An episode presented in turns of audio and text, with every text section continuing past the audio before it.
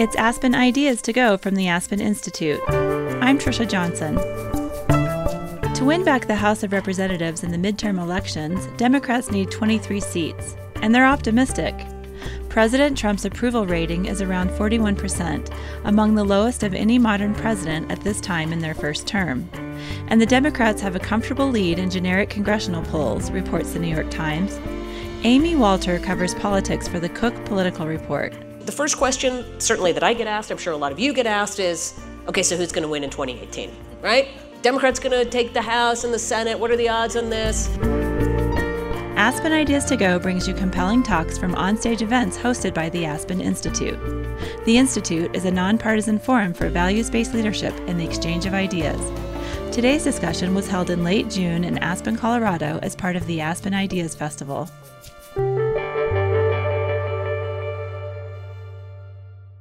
Midterm elections are often seen as the first nationwide referendum on a first term president. Still, our panel argues a blue wave of victories is far from guaranteed. Critics see Democrats' efforts to be inclusive around race, gender, and immigration status as identity politics. To gain ground, Democrats need to fend off that critique. Ahead of the midterms, what are we hearing about the candidates, the campaigns, and the issues? What will the political environment look like in 2018 and 2020? Journalist Amy Walter, who you heard at the top of the show, leads our conversation.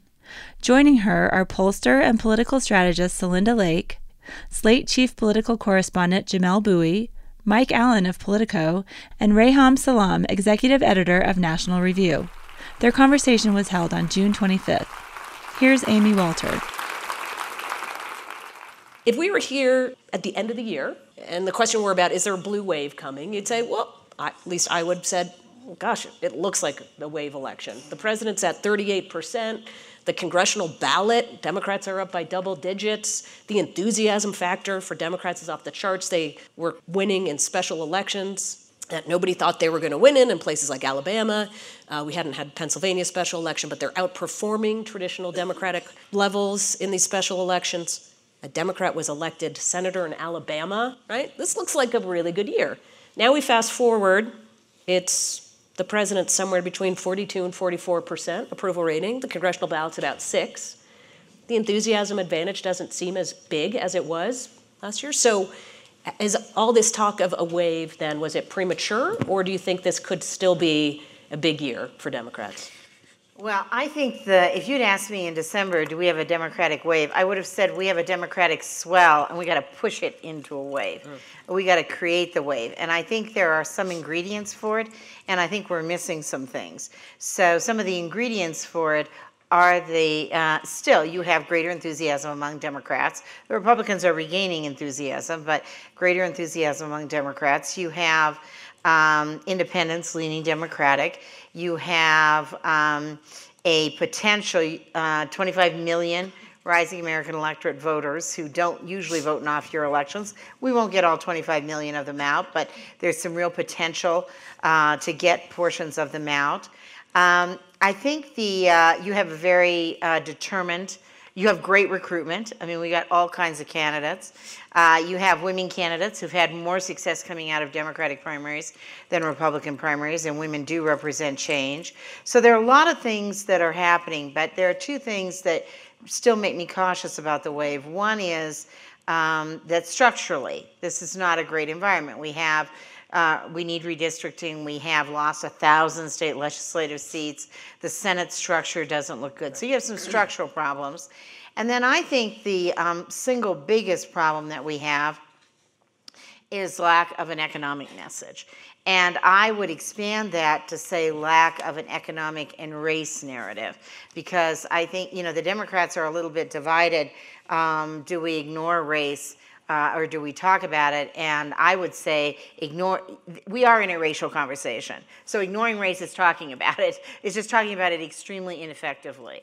Uh, so uh, I think we need to lean in, and we were part of a project uh, that the Demos Group did with Anat Shenker and uh, Ian uh, Haney Lopez around race class narrative, which I would encourage everyone to go to the Demos website. I think it's some of the most important work I've been involved in in 20 years that talks about how to successfully engage in a race class narrative. But we got to get ahead on the economy. And um, and if you were asking me, would we win 2020? I would say to you, Amy, on October 31st, tell me who's head on the economy. I'll tell you who's going to be president of the United States. Well, right now, Republicans are ahead Yeah. nine points on the economy. They are. Democrats are ahead 14 points on immigration, right? Uh, Well, so is this immigration. Right. We also had like 24 points on health care. I mean, right. give us so is, the, is is that the better messaging then? Is that Democrats really should be talking about healthcare and that uh, getting in an economic conversation is Well, healthcare gonna- is our okay. entree. Healthcare and education, which are the two issues we're ahead on, is an entree point into an economic debate. But I think we need to be talking about the economy too. Uh, and we need to talk about what is going to produce good paying jobs for anybody in this country and anybody's kids in this country, whether you're white, black, or brown. Jamelle, there, I want to build on Celinda's point that there seems to be this debate within Democratic Party, and you've been writing a lot about this too. About okay, after 2016, is the Democratic message should be one that is tailored to winning back those white working class voters that Hillary Clinton lost, or do we say those people are gone forever from the Democratic Party? We've got to focus on turning out young people, people of color who didn't show up in uh, in 2016, or is that basically a false argument? I, mean, I, think, I think it's. I think it's. A, I think the the race or economy thing is a, is a false choice. But I think as far as what's happening on the ground, right? It doesn't see. In my in my perception, it doesn't seem as if Democrats are necessarily thinking thinking themselves of having to choose between the two. Instead, of what's happening is that different candidates are kind of just tailoring themselves to whatever works best for their states or their districts. And there's there's not really any pushback on that. I mean, there's an extent to which the, the National Democratic Party hasn't quite settled on a message relating to race or the economy, although you see sort of left-leaning candidates like Kirsten Gillibrand, like leaning into elements of both. Um, uh, candidates like Bernie Sanders, obviously. I mean, Democratic candidates are, are, are taking their positions here. But as far as actual campaigns on the ground, what we've seen in special elections um, and in the Virginia kind of gubernatorial and, and House delegates elections is people are doing what, what seems to work best. So in Virginia, Ralph Northam um, didn't shy away from the debate over the Confederate monuments in, in the in the state. Um, and when Ed Gillespie, sort of the Republican candidate, sort of argued uh, or, or placed those at the center of the campaign, Northam immediately hit him said, "These aren't Virginia values." There's no. It was sort of leaning into race by refu- not stepping away from the racial aspects of the conversation. Um, but then you look at a down ballot race in, in Virginia, and it's a conversation about transportation, right? It's whatever local issue is the problem there. Um, so, I, you know, there's. Uh, it seems to me that Democratic candidates themselves aren't aren't choosing, or if they are taking a position, everyone understands that it's like necessary. I mean, Connor Lamb was a good example of this, right? That Lamb um, uh, ran in a lot of ways as sort of like a, an almost old school, sort of like Union Democrat, um, kind of silent on social issues, um, kind of implicitly conservative, like didn't really make a play of it, um, but heavy on Social Security and, and union jobs and so on and so forth. Uh, and so I think, I mean, just empirically, I think you're, see, you're seeing all of the above. As far as the national conversation goes, I'm not even sure it's that important. The national conversation about About about about these two Yeah, these debates right. about whether we try to win these voters or try to win those by making the message. Um, Mike, you guys spend a lot of time covering the White House. Um, it seems to me that the decision by the president and those around him is we're going to make the 2018 campaign look basically like the 2016 campaign. It will be smash mouth, polarizing, and it worked in 2016, so it's going to be able to succeed in the next election. Is that the sense that you're getting there? or- Amy, I Yes. never quarrel with you, but I'm going to quarrel Yes. with one word that you just used. Yeah. In relation to this White House, use the word decision. I think we're going to have to uh, Yeah, uh, I'll- I'll write amend that the down. record on that. But everything else he said, I agree. So first, a uh, sidebar on Ed Gillespie because uh, Celinda and Amy, you've known Eddie a long time in the Virginia race. When toward we live in Virginia, and uh, toward the end of the race, when Ed Gillespie's TV cam, uh, commercials were about MS-13, Yeah. I was like, okay, he's losing. Yeah. like that ain't him. Um, and so, uh, in this age of authenticity, Right. uh, like that definitely wasn't going to work for him. But okay, so the White House decisions. So, uh, we've had a long running debate at Axios. And by the way, I want to thank my Axios colleague, Ina Fried, our chief technology correspondent, for being here. But we've had a long running uh, debate about how much of the Trump phenomenon is method and how much is madness. and madness is definitely winning. Um, so, I actually think method is winning. but the, but the method is instinct, and that's where mm-hmm. Amy's right. Is that what he's doing is working for him, and we have a piece at the top of Axios today about the fact that, however cynical you might want to think the Trump approach is, like the numbers at the moment are working for him. So, for a long time, I thought we look ahead to 2020. Trump has a math problem, and Amy, this is your Right. forte, as my grandmother would say, that that the most surprising thing about the Trump presidency, it's 530 some days now, the most surprising thing, if you look at his history, if you look at his instincts, is that he has done nothing for the 54% of people who didn't vote for him, right? If you look at his history, he's a Democrat, right? Like he's a deal maker, he's a schmoozer, right? If you look at where how he got where he is, he was well positioned to bring Schumer in and like he looked powerful on inauguration day. People wanted to make deals with him. And then they led with the Muslim ban. And never again can any Democrat make a deal with him, right? Like if you are a Democrat who think you have any future in party politics, like you now can't make a deal with Trump. So now he's really painted himself into a corner. He barely won in the states where he needed to win. And he's not adding people. And so he needs every last one of his people. Now, one way that I thought he'd gotten off the mat a little bit as I travel around the country, and I think one thing that we all learned in 2016 was that like we need to be out there more. So I was in Indianapolis a couple weeks ago. I was in Atlanta a couple weeks ago, and what I hear from Hillary voter business people is they like the tax cut, Right. And they like regulations, right? And so I thought, ah, maybe I'm wrong. Like, maybe he's solving his math problem. But I think that this thing with the kids changes that. Like, like they think, to the degree they make decisions, they think everything is just uh, a beer can over Niagara Falls. Like everything will go away. That everything is uh, just in a moment, and we can put out another shiny object and it'll go away. I don't think that's true with the kids. Like it's going to take months to unravel what's done, and I think this is one time that our attention span will not be short. Okay, uh, let me ask you, did you think that Charlottesville was that tipping point?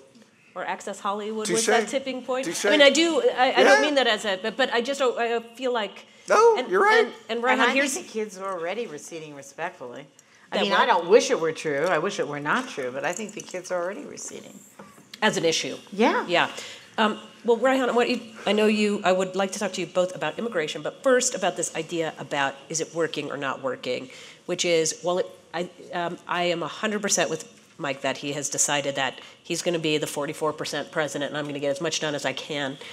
Um, what has happened, though, which surprised me, and I'm curious if it surprised you, is that there has been zero defection from Republican voters. I really did think the party would be much more divided um, during his presidency. He has a higher approval rating among Republicans now than George W. Bush had at this point in his presidency.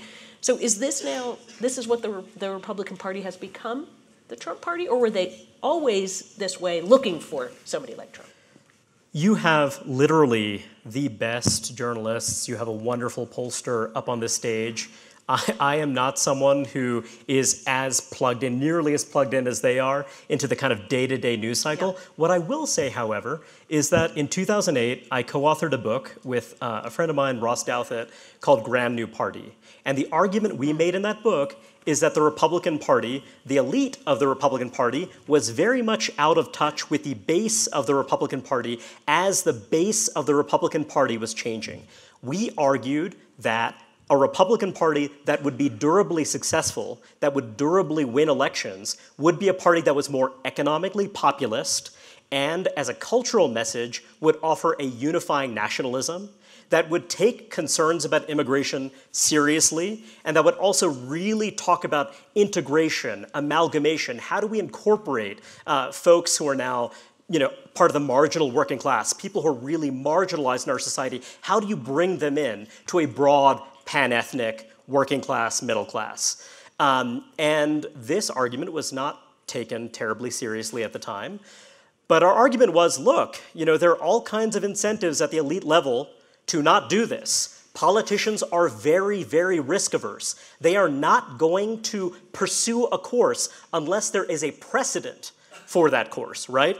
So, you know, we were out there saying this, hey, you know, we, you know, people said we were really clever, we were patted on the head, all of this stuff. But of course, no one had any reason to actually do this. Why? Because when you actually saw Republican presidential campaigns, when you actually saw people try to offer some kind of populist challenge, some kind of new ideological synthesis, they always lost. Now, what would happen is that you would have someone like a Mike Huckabee trying to kind of say, okay, I'm going to be a different kind of candidate. I'm going to be a bit more populist. But he wound up appearing to be a sectarian, southern, evangelical candidate who never really broke out of that lane. If you look at Rick Santorum, you know, this is not the most charismatic guy in the world, but he was trying to offer a kind of Rust Belt friendly, uh, you know, kind of industrial policy friendly, working family friendly message. And he actually did remarkably well right. for someone who had no money on his side, right? So then Donald Trump comes along, and Donald Trump does not need money. He has free media. He has the equivalent of billions of dollars of free media. And by the way, most of that coverage is in fact pretty hostile. Not all of it, obviously, but a lot of it. But regardless, he was able to get around the gatekeepers within the Republican Party. And what he did is he set a precedent.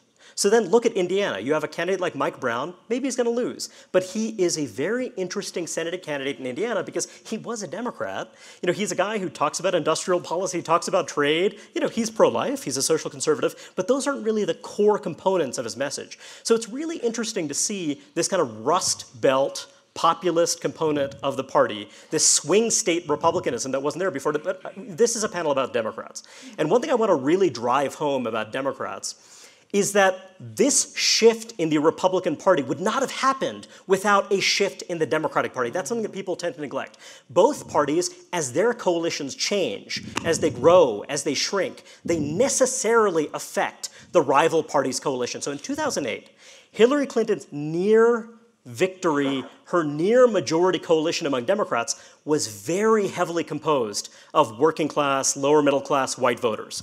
Those voters by 2016, those were not the core of Hillary Clinton's constituency. Over that intervening period of time, those voters came unmoored, they came loose. Now, some of them were people who had voted Republican in other elections before, et cetera, but the last vestiges of their Democratic identity were unloosed. Now, here's another thing. Think about Europe's center left social democratic parties. All of these parties are moving to the right on immigration. That is not happening in the United States. Why is that? One explanation is that in Europe, you've got to have those working class white votes. In the United States, there is a belief, maybe it's right, maybe it's wrong, that you've transcended that, you moved into a different world, and that it's not strictly necessary. That there is a new rainbow working class that you can rely on to be the basis of your majority. So you see this big cleavage, uh, and it's not inevitable for a center left party to do that. But this Democratic Party you know, $80 million is going to be spent by Michael Bloomberg in swing districts around the country. Silicon Valley is a big part of the donor base of this party with its distinctive sensibilities. So I think that that's a really big part of the Democratic story going forward. Excuse me, just given the thesis of your book, I want to say that I'm going to Vegas with you and Ross. right.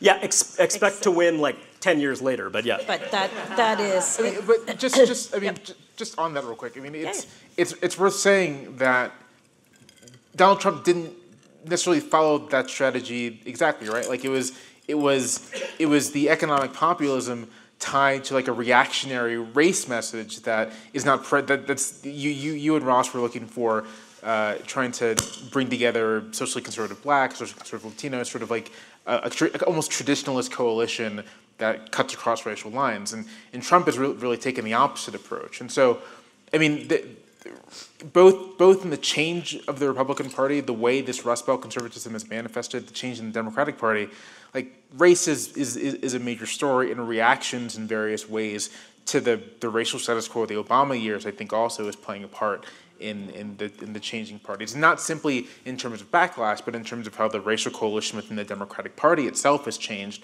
since 2008.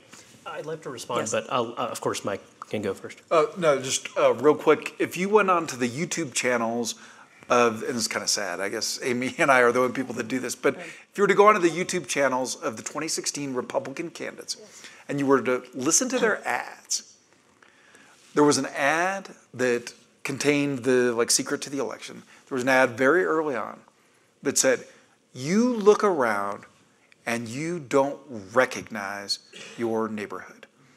And that ad was by Marco Rubio. So his consultants, his ad makers, his pollsters, like saw what was out there. Yep. Trump acted on it. Oh, Just very briefly, uh, Jamelle is very, very astute. I mean, so basically, what we want to do is head off the idea of intensifying ethnic divisions with this different kind of You politics. can't head it up. It's already there. But one thing to keep in mind is this. So, Donald Trump, if you had had another Republican candidate get through the money primary who ran as a mildly protectionist, uh, immigration restrictionist, being very careful to say to second generation Hispanics, to kind of uh, hardworking immigrants, look, you know, kind of we value your contributions. Things that Donald Trump, that was like the one in 30 things he said about immigration, right? and some Who of them said are that good people. that person would have won the general election running away against Hillary Clinton. That person would have won decisively. There's this idea that Donald Trump was uniquely positioned to run on this message. I think he was uniquely positioned to overcome the resistance within the Republican Party to a more populist message, but he was not the only candidate, and that version of the pitch was not, in my view, the only version that would have resonated with Republican voters.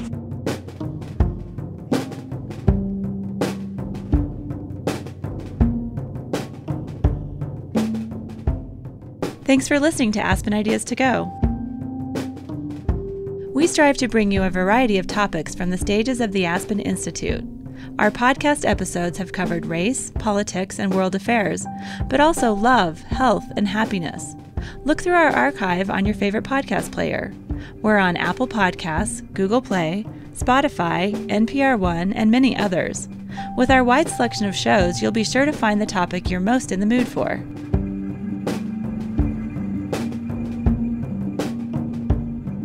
Now back to today's featured discussion Amy Walter. Um, I'm going to move us away from this topic for a moment to drill down on the midterm election for a second. And um, Celinda, I'm going to start with you and talking about the role that Trump plays in this election. It is impossible to get, we can't even go five minutes on this panel without his name coming up. You can't go anywhere, it seems, in this country without his name coming out. The question about the role that Trump should or should not play in Democratic messaging, and I'm going to get to Jamelle too because he wrote something about this, but I want to hear Yeah. you as as you're talking to candidates, what advice do you give to them about how central to make him? Okay, so the advice, there are a bunch of things I would say. First of all, uh, well, three things I would say. First of all, if you need to get out Democratic votes, then there's nothing like sprinkling a little Trump dust over whatever you say. I mean, if you want to say the moon is coming out at 8:30 tomorrow night and Donald Trump, that's all you need to say. Democrats are out there like, okay, how do I get to vote against the moon? I'm, I'm there. Although it's a little bit like, um, you know, it's a little bit addictive, right? Because what you can't get people out with nothing, Right. and it substitutes for having an alternative, and we need an alternative. If you want to get persuade, uh, persuasion voters, then um, I think it depends on the district. It depends. Do you just need to get some lazy Dems, or do you need to get independents? Right. Then it's actually better right now to run against the Republicans in Congress than it is against Donald Trump for a couple of reasons. People think Donald Trump is getting stuff done. People also think he's not on the ballot. People think that Republicans in Congress are getting nothing done, and they have all the worst policies, um, and they've gone Washington and they're not a check on Trump. And so that just goes on and on and on, and they're completely out of touch. Um, so it's better to run against Republicans in Congress. People also, I mean, it tests pretty well to say that. Um, you uh, have your your member votes 98% with Donald Trump because people wonder how the hell can anybody vote 98% with this person. But there's not going to be any ads at the end morphing, you know, uh, you into Donald Trump because people think forget it. That Donald Trump doesn't even like the Republicans. The Republicans, some of them don't even like him. There's nobody like Donald Trump. Forget it. It does work to say they have Donald Trump's agenda but you have to add something else on. The way we won all those seats in Virginia, and a partner in our firm, Josh Ulibarri, did those races, we had to add a little secret sauce. We had to add something about the Republican. It couldn't just be the Donald Trump agenda. So I think you have to, it depends on what you need to get done, but Donald Trump is, um, well, we were talking before, Donald Trump is like nitroglycerin. And we have a saying in Montana where I come from gold miners use nitroglycerin, and there's a reason they don't have all their fingers. Uh, and that's, uh, we Democrats have to be careful to keep all our fingers intact. But Jamelle, you wrote, uh, I guess this was a few weeks ago, uh, because there was a debate that uh, among um, within the Beltway among Dem strategists about we got to talk about issues, don't talk about Trump. So talk about the economy, talk about healthcare. Um, you made the case that no, you got to make Donald Trump and his corruption and profound mismanagement a central part of the message. So it's not enough to just say healthcare, economy. You also have to say this everything about who he is and his system is the problem. Right. It, it, it's funny because I don't. Maybe it's the case that all you you don't have to talk about Trump at all and you can still win. Like I don't I don't really know either way. But I think aside from the question of winning or not, there's also like kind of quasi-independent political goals. Like, do do Democrats want to build momentum uh, for investigations into the Trump administration should they win control of one or both chambers of Congress? There are all, all these relate questions like that that do sort of necessitate a message about Trump. Um, and so what I argued was that there's there's that. There's the fact that people are talking about Trump. I mean, he is. It's just that's just what people talk about, and it seems strange it seems very strange to me to look at the thing that everyone's talking about, that everyone has an opinion about, that you know is dividing the country in this major way, and say we're not going to talk about that. Well, plus he's an asset for Democrats, right? Right. I mean, I, It depends. it- we it- won a lot of districts that we got to go get. I think it likely does depend on the district, but in terms of national Democratic messaging, um, I think it's important for Democrats to, to have a message about the president and to emphasize the things about the president they find most objectionable. Um, and it seems that corruption is among those things, and so that's that's the path they should take. Um, if nothing else, because that's what people are thinking about, people are talking about. The White House is already putting out a message that the investigations are witch hunts, that all of this is bunk, that you should ignore it. And in the absence of any countervailing message, I think that ends up influencing the public at large. And so for Democrats thinking thinking not just in terms of how can we win, but what do we want to do after we win, it's necessary. I think Jamelle made a very important distinction. I'd like to make that distinction. You know, if I'm just trying to win a race, and I'm just going to get Amy elected to Congress here, which would Amy for president would be wonderful. I want to sign all of us up for that right away. um, but uh, I, I wouldn't run corruption. It tests at the bottom of the list when we've tested every which way to Sunday. If we want to lay the groundwork for curtailing this presidency, what we really believe for democracy, let's just theoretically say we cared a little bit about democracy, then you're right. You know, there. So this is a tension, I think. How do we get these? And five months out from an election, it's getting really tense because we got to go win these seats, and these seats are in a lot of bad places, uh, tough places for us. On the other hand, we stand for something, and we have to position, we have to maintain democracy here. So I think it's a real. There's a lot of Plus, tension. Jamelle here. makes the point that y- Democrats seem to have lost the messaging on the issues of the Mueller investigation, et cetera, which is it's a witch hunt, and the Democrats' response is what? What is It- it? it's- It- it's It's sort of non-existent. It's no, it isn't. um, but yeah, there's no. I mean, there, it doesn't connect to a narrative, right? right. There's no narrative don't- about Donald Tr- Donald Trump that I think national Democrats are really trying to sell that kind of connects him connects him to is policies that Democrats argue are unpopular. Um, uh, two, sort of cultural critiques of Trump. There's no attempt to do this, and so I, I understand why. Yeah. Like I, I understand that there's a, a strong belief that voters want to hear about issues, and I think that's probably the case. I don't think it's a coincidence that Ralph Northam in Virginia and Doug Jones in Alabama were like boring dudes, right? Who who talked. To, I mean, Ralph Northam's ads were like, "I just want to give you childcare." um, I think Child that health care. I think that appeals to people, um, rightfully so, and I'm not not not sort of making light of childcare issues. Right. Um, trust me on that uh, for personal reasons.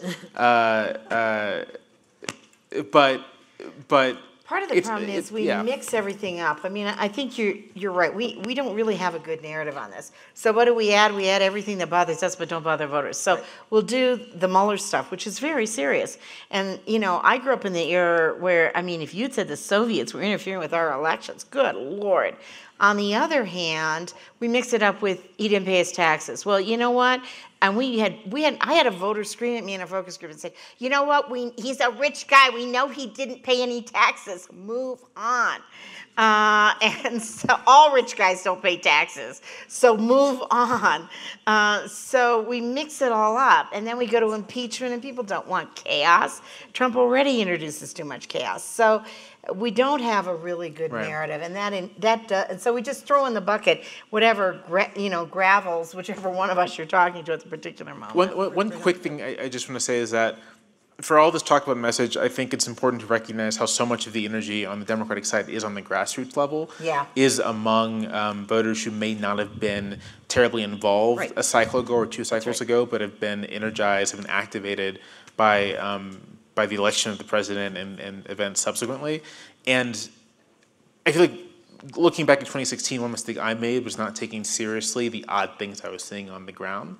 Um, and I think here as well, there is stuff happening on the ground that I'm not really sure we can quite pick up in our polling or, or Right, perceive. so just, just counting on the Yeah. president's overall Right. approval rating or congressional ballot may be missing right. that. Right. That's a good point. So I'm from uh, New York. Uh, I born and raised in Brooklyn, and I've seen a lot of really interesting primary campaigns in the outer boroughs of New York. There are three in particular. You have young, very progressive candidates of color. They are running on abolishing immigration and customs enforcement. They are running on Medicare for all Yeah. and much else. A very ambitious agenda, and they are running against, um, you know, very long-term Democratic congressional incumbents. And that's one thing you see in Democratic politics that's emerging as the coalition of the Democratic, uh, excuse me, as the composition of the Democratic coalition changes. You're seeing these new uh, pressures. You're seeing these new ideas emerge and and being taken seriously. On the other hand.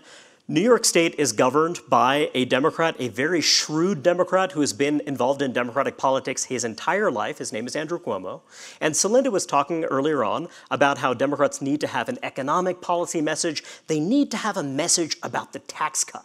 And Andrew Cuomo does indeed have a message about the tax cut. His message is that upper middle income and wealthy New Yorkers pay taxes that are way too high. And so now he is pushing for tax reform at the level of New York State that will actually leave the taxes of the richest New Yorkers lower than they were before this federal tax legislation was passed. In fact, you actually have a couple of major Republican donors who are saying, we are not donating to the Republican Party. These are folks who live in New York and other high tax states who are saying that, hey, you know, we're a bit burned by what happened with this tax law. But it's kind of interesting. Andrew Cuomo is a very shrewd guy.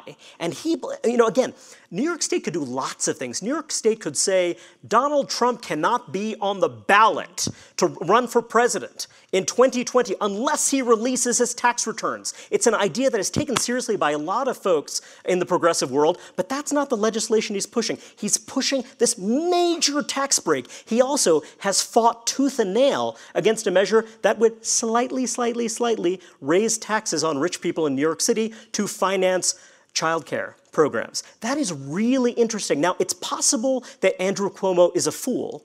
It's also possible that Andrew Cuomo understands that the Democratic Party right now is a barbell party. And actually, the upper middle class voters in that party have influence and weight in that party way out of proportion to their numbers.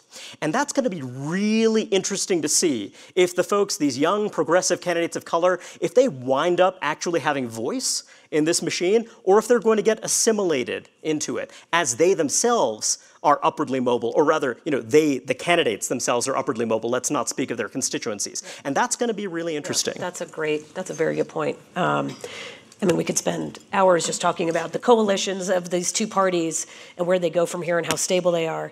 Um, Mike, before we move on to 2020 and then we're going to move to questions, tell me what you think would happen.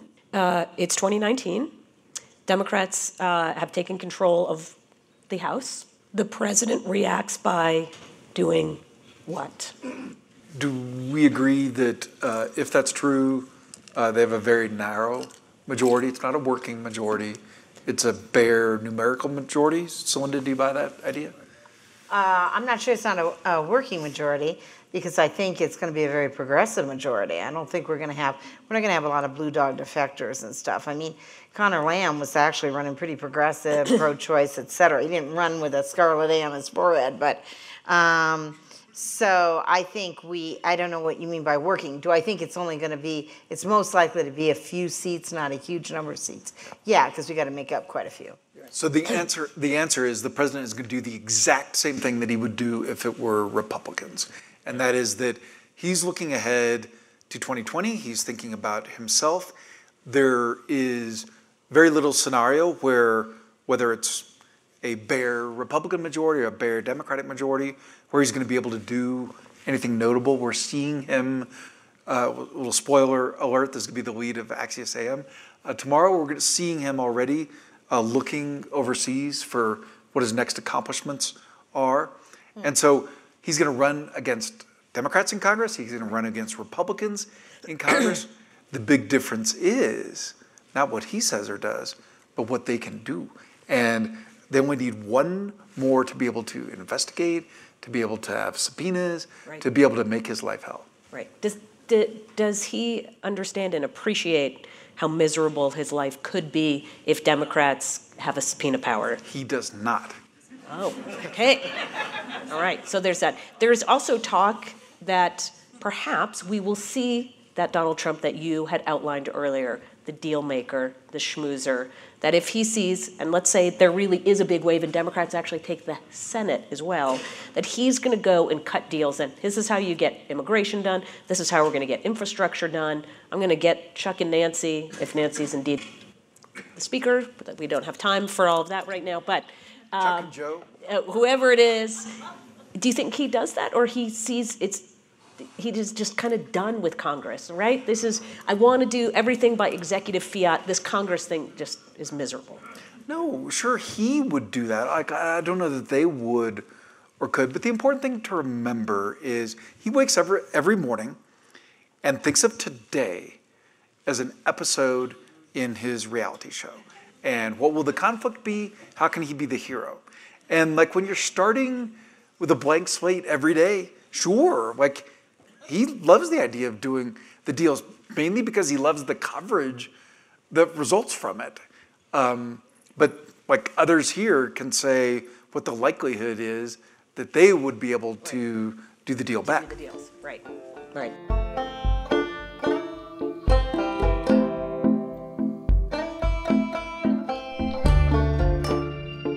This week, we dropped our first set of interviews in a new series we're calling Offstage. The intimate one on one talks happen in the studio, not on our stages. Listen as New York Times contributing op ed writer Wajahat Ali interviews Aspen Ideas Festival presenters about activism. Gabby Pacheco fights for immigrants' rights. She spearheaded efforts that led to DACA, or the Deferred Action for Childhood Arrivals. She says the pace of change can be frustrating. Something that um, I've had to quickly learn is that change is painfully slow. And it'll be a roller coaster ride. We will have big wins like DACA, and then we will have big loses like having the Trump administration end the program. Find the episode, Offstage 2 Fighting for Immigrants, in the Aspen Ideas to Go lineup on your favorite podcast app. There's also a link in our show notes. Back to today's show. Here's Amy Walter. All right, I want to make sure that we leave enough time for some questions. If anybody has one right now that they want to, to do, okay, right in the back. Yeah. Uh, name the leadership, literally, please name the leadership of the Democratic Party and tell us why we don't have a cohesive, direct, appealing message.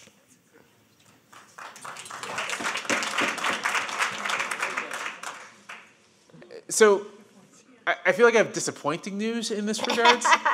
that there is no it's there is no singular Democratic Yes. Party Yeah, linger, leader. that's I mean, true. there, there are there are people who lead particularly large factions. Bernie Sanders has a large faction at his hand.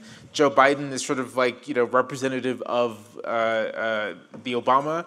Uh, coalition, the Obama moment, but as far as sort of singular leadership, I don't think it exists. And I, I, I'm hard pressed to think of a period in party politics, period, um, where you had a party out of power that had that kind of singular leadership. Yeah. it's just Right. not a It just- thing. It just, It it doesn't. just doesn't It does- happen. the thing about losing a presidential election is that it clears the field for leadership battle. So what we're what we're witnessing is all this jockeying among among Democrats to whom is going to lead the That's right. party uh, in 2020. That's and so. right. My, my unfortunate answer, if you're looking for someone to say this is the leader of the Democratic Party, is that you could, we're going to just have to wait and see, because this is what that period is. Yeah, and that's, that's right. We don't, this Yeah, is not that's like a parliamentary system. We don't have an opposition leader uh, as you, uh, you know, with your um, prime minister. And midterm elections, especially when- when you're the out party, they are a referendum on the party in power, period. It is not about you out of power. It's about the people who are in power.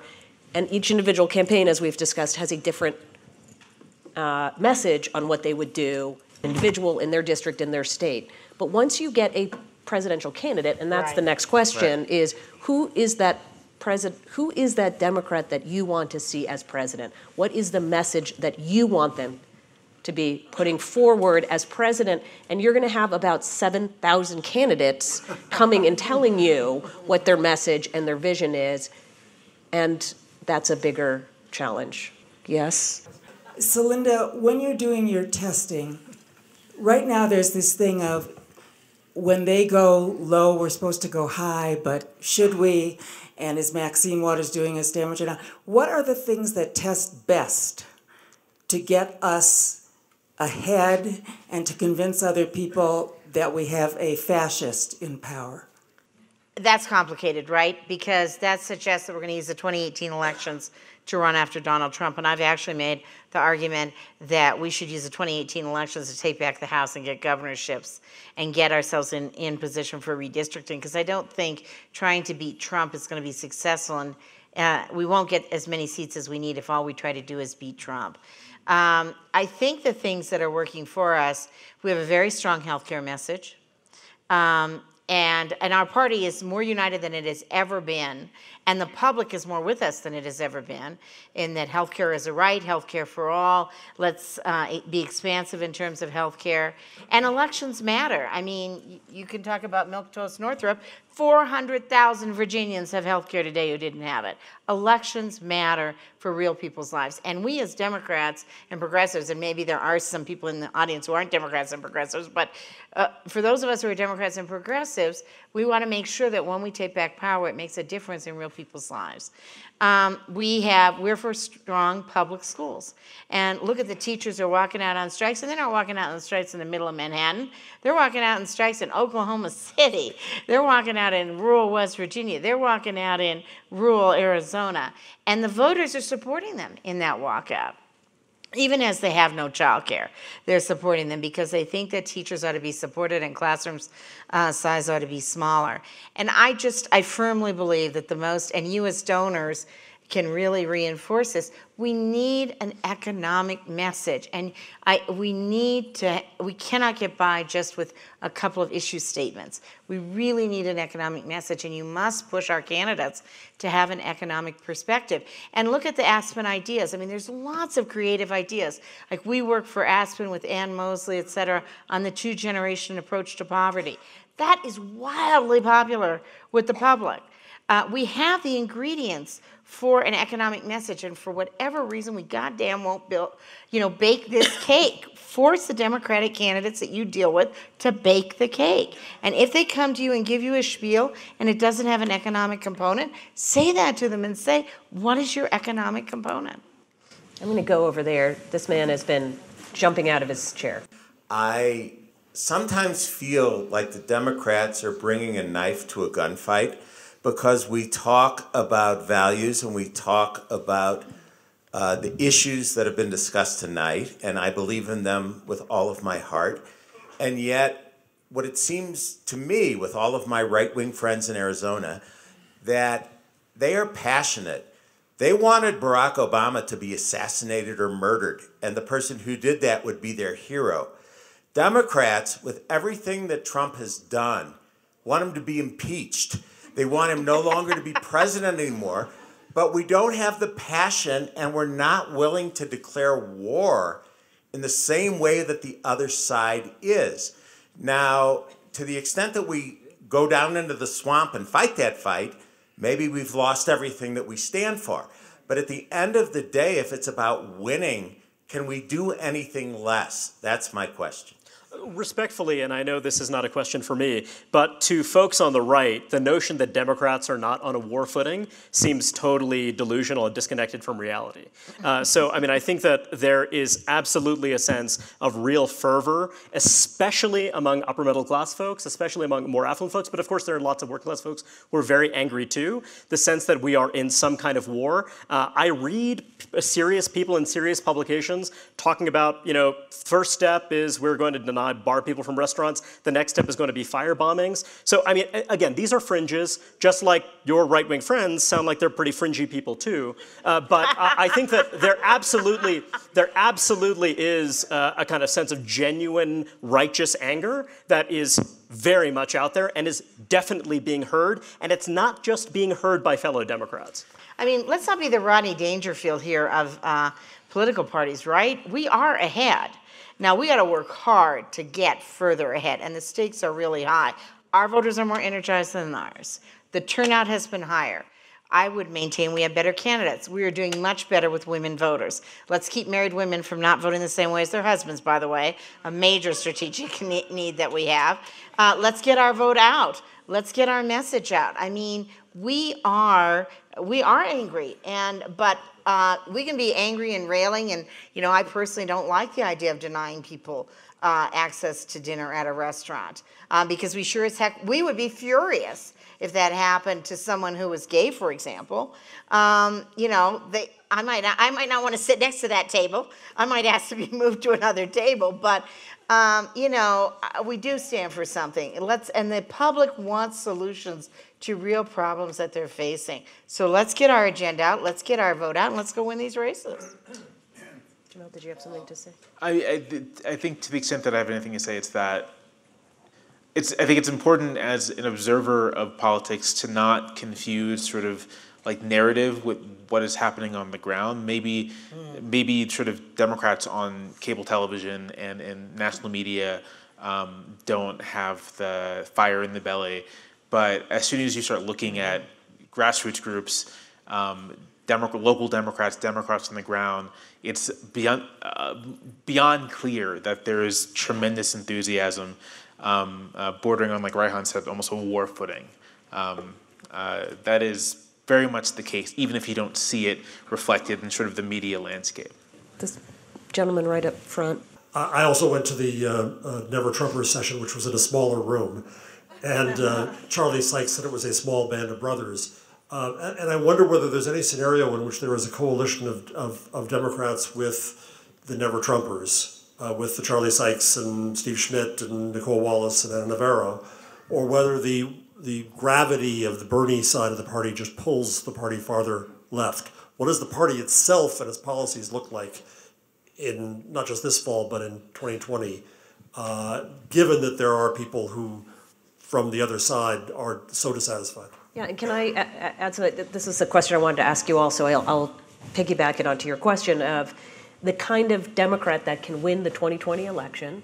Is it going to look somebody like somebody uh, like Andrew Cuomo, who's going to be the well? I'm going to be um, kind of coming from the center, uh, and a a more moderate voice on those issues? Is that possible to get somebody through there? Or is the person who wins the 2020 Democratic nomination going to have to be so far to the left that they are going to be an underdog in the 2020 general election?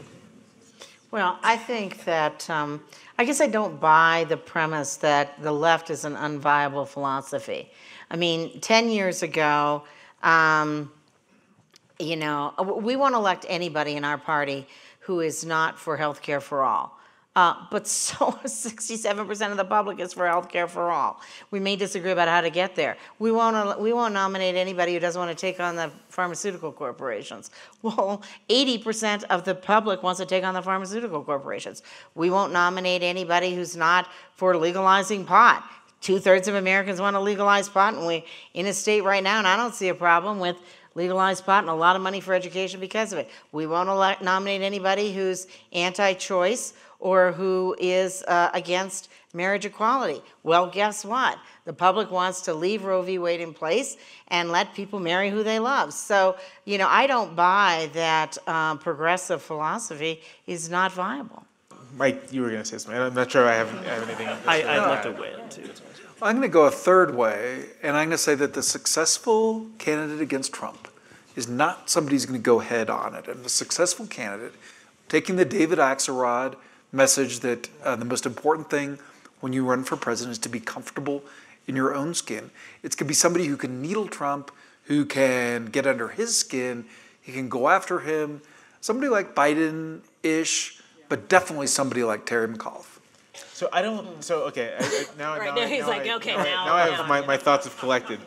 Um, so I think on, on I think the ideological question is gonna is isn't going to be as important as it seems. In part because we're already seeing kind of like a, a democratic policy agenda coalesce, and there really aren't that many distinctions between all the relevant candidates. Even someone like Andrew Cuomo, as he inches closer and closer to winning the national stage, is beginning to move himself to the left in strategic ways. Um, so I think it is going to be a question of affect. Um, it's affect plus uh, being able to sell a level of sincerity. I do think. I don't, I don't think the Bernie vote or the Bernie faction is going to be determinative in the election, but it's going to be very important. Um, and it will be a huge boost to whoever can capture it. And so I do think someone like McAuliffe, um, someone like Cuomo even, may not may not work out in a Democratic primary just because the left will have some veto power and has no interest in someone like either of them. I want to touch on Professor Jarvis's specific question about this idea of some kind of broad front coalition.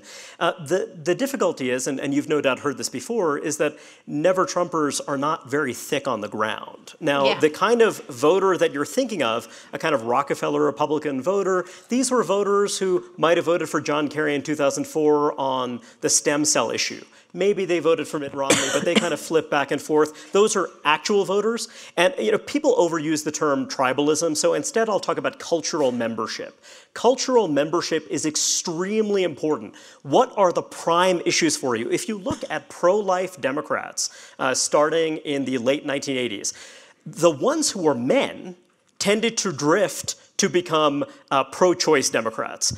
Uh, if you're looking at the ones who are women, they tended to become Republicans because how important is that issue to your identity, to your sense of self? So I think that if you're looking at these kind of upper middle class voters, it really is about cultural membership, identity. What do I care about? I care about being a cosmopolitan person. There are some people, I'll call them liberal conservatives, not derisively, but you know, kind of liberal, individualistic. They care about NATO, they care about free markets and free trade. Well, look, the parties have flipped on these issues. Democrats were not especially enthusiastic about NAFTA a few years ago. Now, Donald Trump doesn't like it. Suddenly, Democrats absolutely love NAFTA. They are Not incredibly really. fired No. up about NATO. You'll find No, a poll. not in the You'll find a crappy poll that says this, and maybe it's not as good as one of your polls, but I can point you to some crappy polls that say that, right? okay, you see this enough. very sharp shift on some of these issues in crappy polls, uh, and I think that that is what's like very I said, telling. all you have to do is say it's Trump's So policy. here's here's one possibility that I see going forward.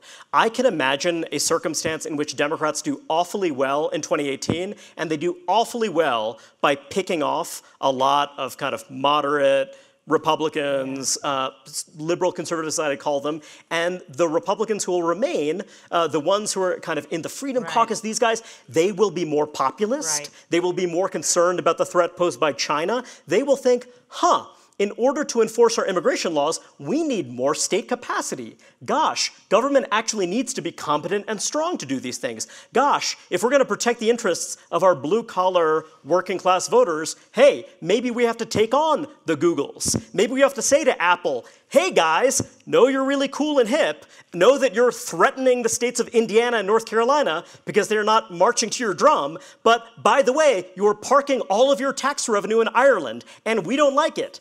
That is a Republican Party that I think is actually more likely to emerge after some of those voters you're describing, some of that sensibility becomes part of that bigger Democratic tent. But of course, then the Democratic tent, a victorious Democratic Party, is also a more diverse Democratic Party that has a less cohesive message, right? So I I think that if you're looking at the next decade of our politics, uh, I think that that's going to be the big interplay.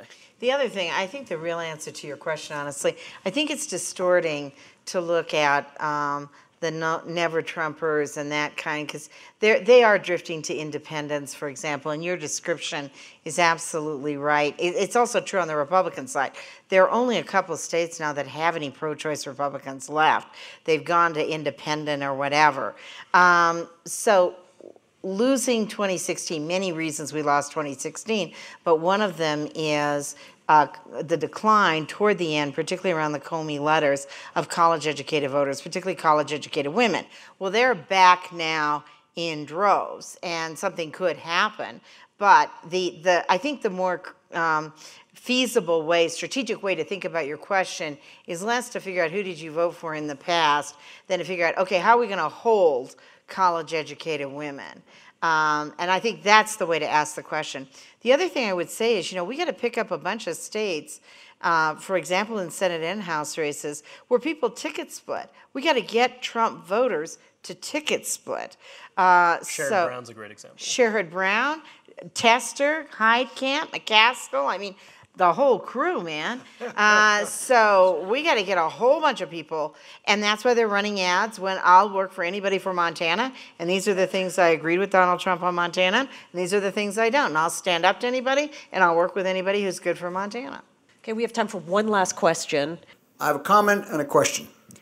The comment is I am a little tired of the media and pundit comment that the Democrats don't have an economic message, particularly as it relates to 2018, because these are local races, congressional races that we're trying to win.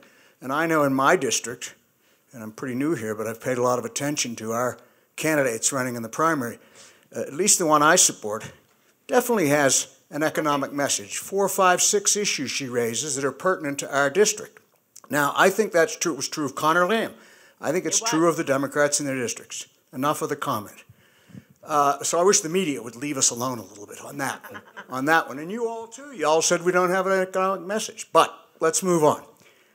To what extent do you think uh, Nancy Pelosi will be an anchor preventing the Democrats in the swing districts from being able to succeed? Well, I am a huge supporter of Nancy Pelosi, number one. So I want to be on record for that. Number two, um, she will raise 77 million, 100 million dollars. So anybody else out there that can raise 77 million to 100 million dollars for races, okay, fine. Let's talk about a different leadership. No one else can do it. We need the money to compete. She has been very, very flexible. Conor Lamb uh, didn't say would vote for her. She's been very, very flexible. But um, I think honestly, I honestly believe that they will put a shitload of uh, Nancy Pelosi ads up against our candidates. And I frankly believe that it will be a good day when Nancy Pelosi's in the ad and MS 13 isn't. Uh, so we had a lot more serious problems in these districts than Nancy Pelosi, honestly. my my only answer is just I'm um I'm just like not convinced like empirically that it matters either way.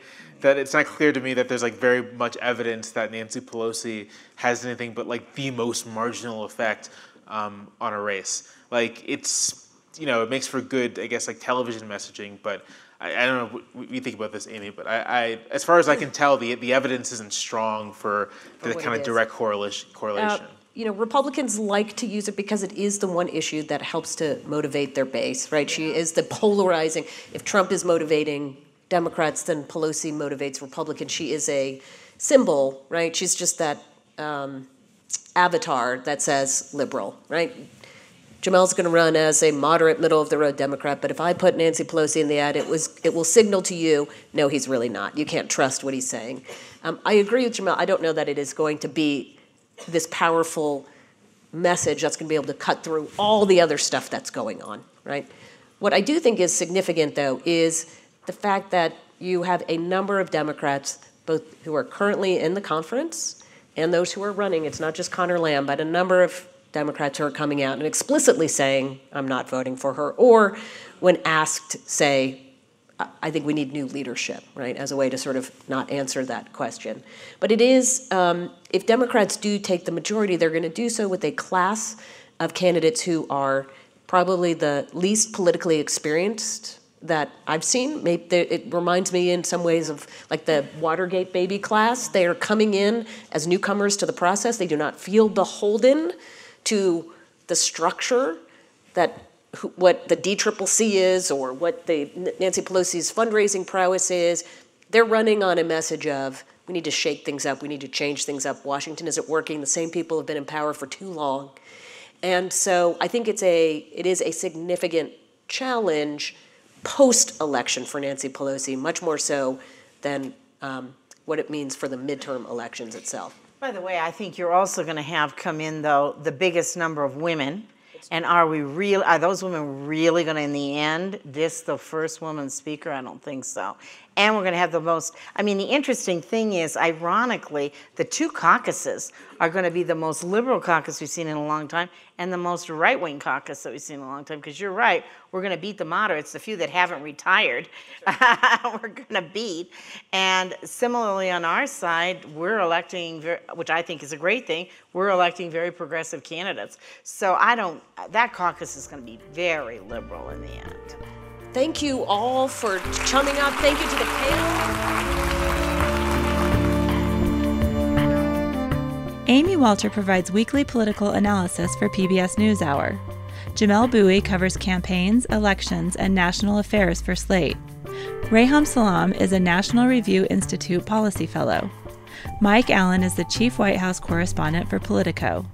Celinda Lake is president of Lake Research Partners and a pollster and political strategist for progressives. Their conversation was held June 25th in Aspen, Colorado at the Aspen Ideas Festival. Make sure to subscribe to Aspen Ideas to Go wherever you listen to podcasts. Follow Aspen Ideas year round on Twitter and Facebook at Aspen Ideas. Today's show was produced by Marci Krivonen and recorded by our team at the Aspen Institute. The Aspen Ideas Festival programming team is Kitty Boone, Keeleen Bretman, Katie Cassetta, Libby Franklin, Brett Howley, Jamie Miller, and me. Our music is by Wonderly. I'm Trisha Johnson. Thanks for joining me.